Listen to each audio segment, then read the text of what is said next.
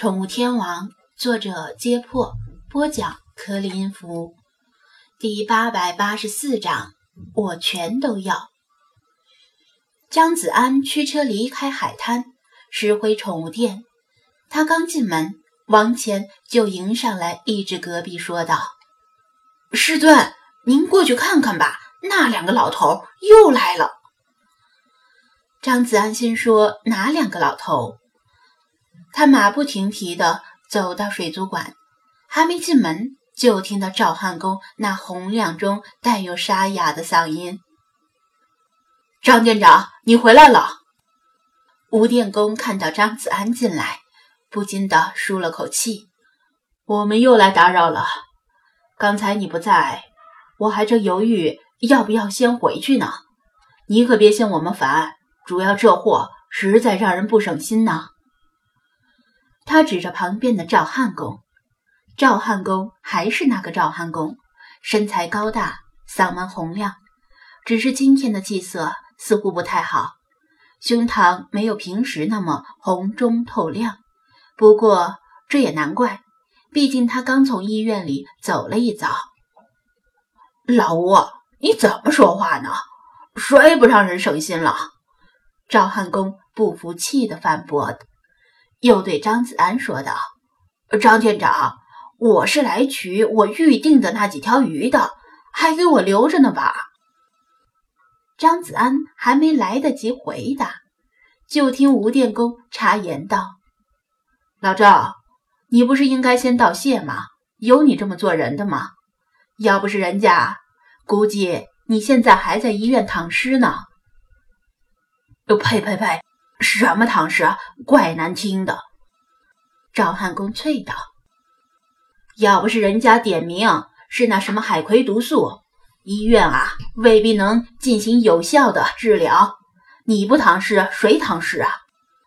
吴电工骂道：“要不是因为你和王木工瞎折腾，哪至于闹出这么大的事儿？整个小区都差点被你们连锅端了。”哈哈，老吴，你过奖了，我们没那么厉害。我这不是在夸你。这两个老头，你一言我一语的打嘴架，附近看鱼的顾客纷纷投以不明所以的目光，心说这两位真是为老不尊呐。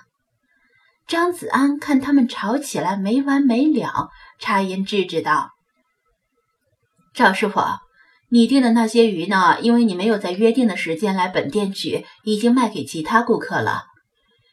赵汉公一听就急眼了：“我这不是来取了吗？这么快就卖掉了？” 呵呵，你当时跟张店长约好的是哪天？今天是哪天？都他妈的过了这么多天，人家连你能不能活着出医院都不知道，还给你留着鱼？吴电工不失时机的讥讽道：“记住这次教训吧，以后长点心眼，别整天想着占便宜。”赵汉公垂头丧气，叹息道：“哎，这次啊，偷鸡不成蚀把米，亏大了，还被医院反卤了住院费。放心吧，咱们一辈子拼死拼活的挣钱，最后都要被医院反卤。”或早或晚而已。吴电工倒是看得开。王木工怎么样了？张子安问道。别提了，还在医院住着呢，说是要观察一阵儿。他家里人倒是出院了，一出院就把他的鱼缸砸碎扔了。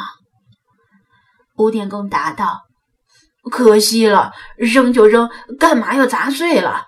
老王那鱼缸还挺不错的。”赵汉公惋惜地说：“我估计老王那家伙肯定不甘心，说不定等他出院后还要整一缸鱼。”在场的人都能猜出他的想法。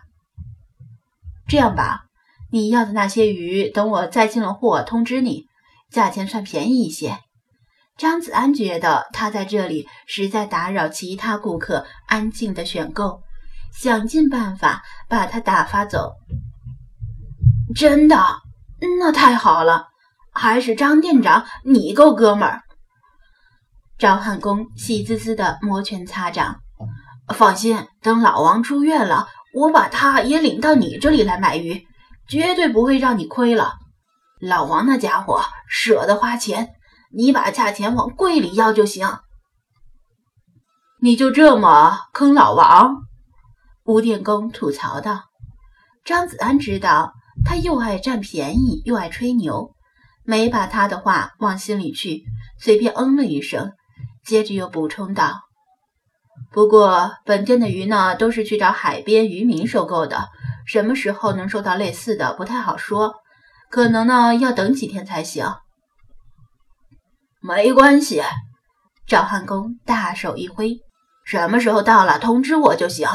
反正啊，我从老王那里要了几条鱼，先慢慢养着。他转头对吴电工说道：“老吴，那咱们走吧。”听说那家被查封的水族馆正在偷偷清仓处理呢，尽量减少损失。咱们呐，赶紧去看看，没准儿能捡漏什么的。